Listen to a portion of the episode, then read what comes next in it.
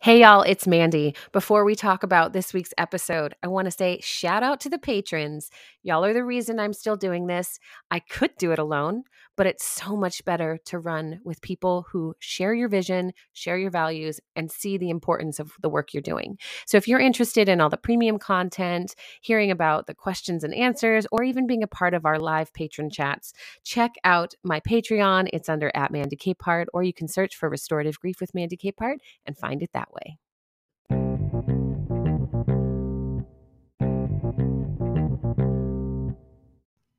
Welcome back to Restorative Grief with Mandy Capehart. You are listening to episode 94, titled If It Matters, Let It Matter.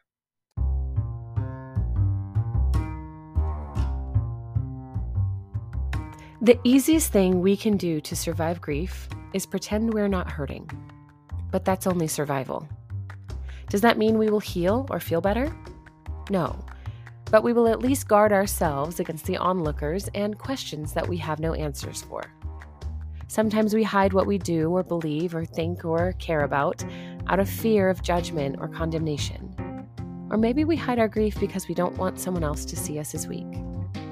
So, this week, I want us to understand that if it matters, we can let it matter, no matter what it is, and even if it costs us something else that we might believe matters more.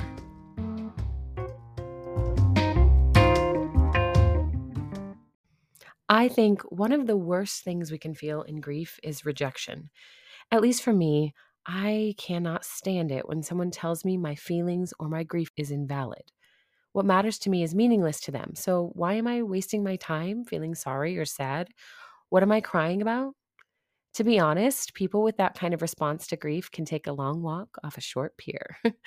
Forgive me if I'm a little bit more reactive this week or might seem a little more harsh because the social media world where I do a lot of my work has been inundated by dismissive, insulting individuals who would rather minimize the pain around them than admit that maybe they're contributing to someone else's pain in the first place.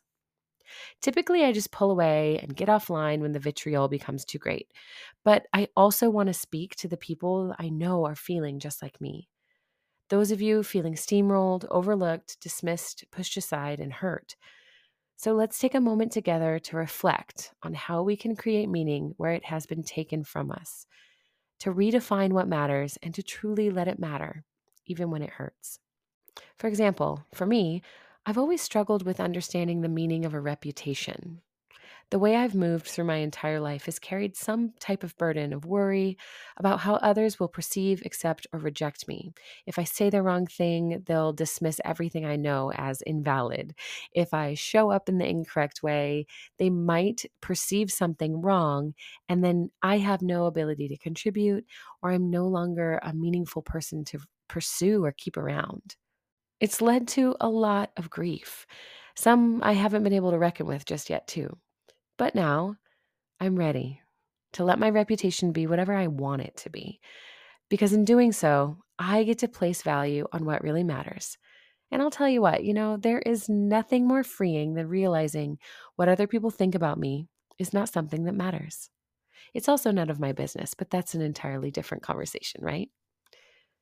But for you, maybe your reputation really matters maybe it's really hard to distinguish the difference between what our reputation is and who we really are. So, before I go too far, I want to tell you first and foremost, you matter. Your whole being, heart, mind, body, and spirit, even when it feels disparate and disconnected, truly matters. When we are dismissed in our pain, we can feel dismissed as a person. Our reputation as maybe a strong, solid person can suddenly feel like a lie because we're hurting and we were honest and it didn't turn out the way we hoped. We're easily challenged here because we're already vulnerable and our identity might be intertwined with our grief for so long as a comfortable thing that rejection of our big emotions and pain is rejection of us as an individual.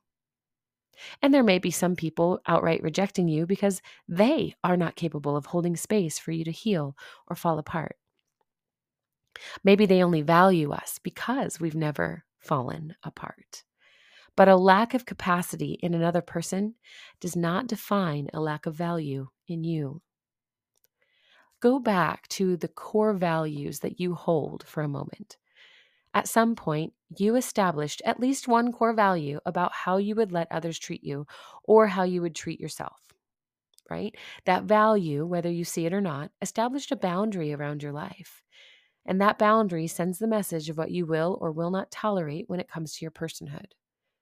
And when we grieve, our boundaries get a little blurred. So, in this moment, take a deep breath in and visualize that boundary.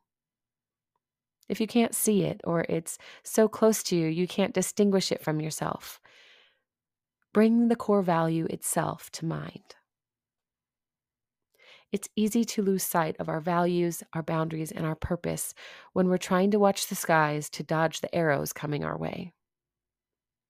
No matter what boundary or core value comes to mind, this is a reminder that you matter, that what you carry is worthy of protection, honor, care, concern, and intention.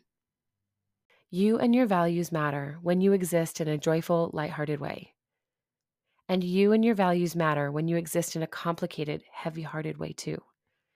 But for too long, we've allowed our wounds to stay open to criticism, exposed, and our willingness to internalize the vitriol demeaning our very lives has convinced us that we only matter when we are happy and easy to be around. But the truth is that what you care about matters. You matter 100% of the time, no matter how you present. And what you see as valuable and beautiful matters and draws attention back to you in a way that you deserve. So, no matter what it is, if it matters, let it matter. If you believe it carries meaning, then it carries meaning. If your heart is connected and full because of your connection to this value, this thing, living or non living, then you are living fully alive. We have so many misguided notions in the West about meaning, what matters, and who gets to decide. But it's you. You get to decide. So decide what matters, what is meaningful, what brings you to life, and practice embodying that existence as much as you can so that one day that embodiment practice will be so natural you will no longer hear the other voices trying to argue otherwise. Thank you for listening to episode 94 of Restorative Grief. I've felt a pull towards simpler concepts lately, and I think it's because we can get too bogged down by learning and intellectualizing our grief stories if we are not careful. So, as you begin to take in what you've just listened to, I hope you'll do so at a slow and intentional pace. Let your heart, body, and spirit connect to the details as much as you allow yourself to think about them.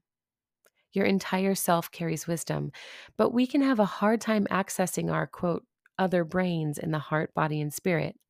So now is the perfect time to practice. If this is your first time listening to Restorative Grief with Mandy Capehart, I am so pleased to know you're here. You've found my little corner of grief literacy and hopefully will choose to subscribe to the show and stick with it. Be sure to leave a five star review and share this episode or others on your social media because it's the best way to support this work as well as help others find the grief support that they too may find meaningful. Thank you, as always, to the premium subscribers and patrons of the show. It's a true honor to know you're standing in this griefy little corner with me. And as always, one last thing. Please remember the only solution for grief is to do the work of grieving. Thank you for listening. I'll see you next week.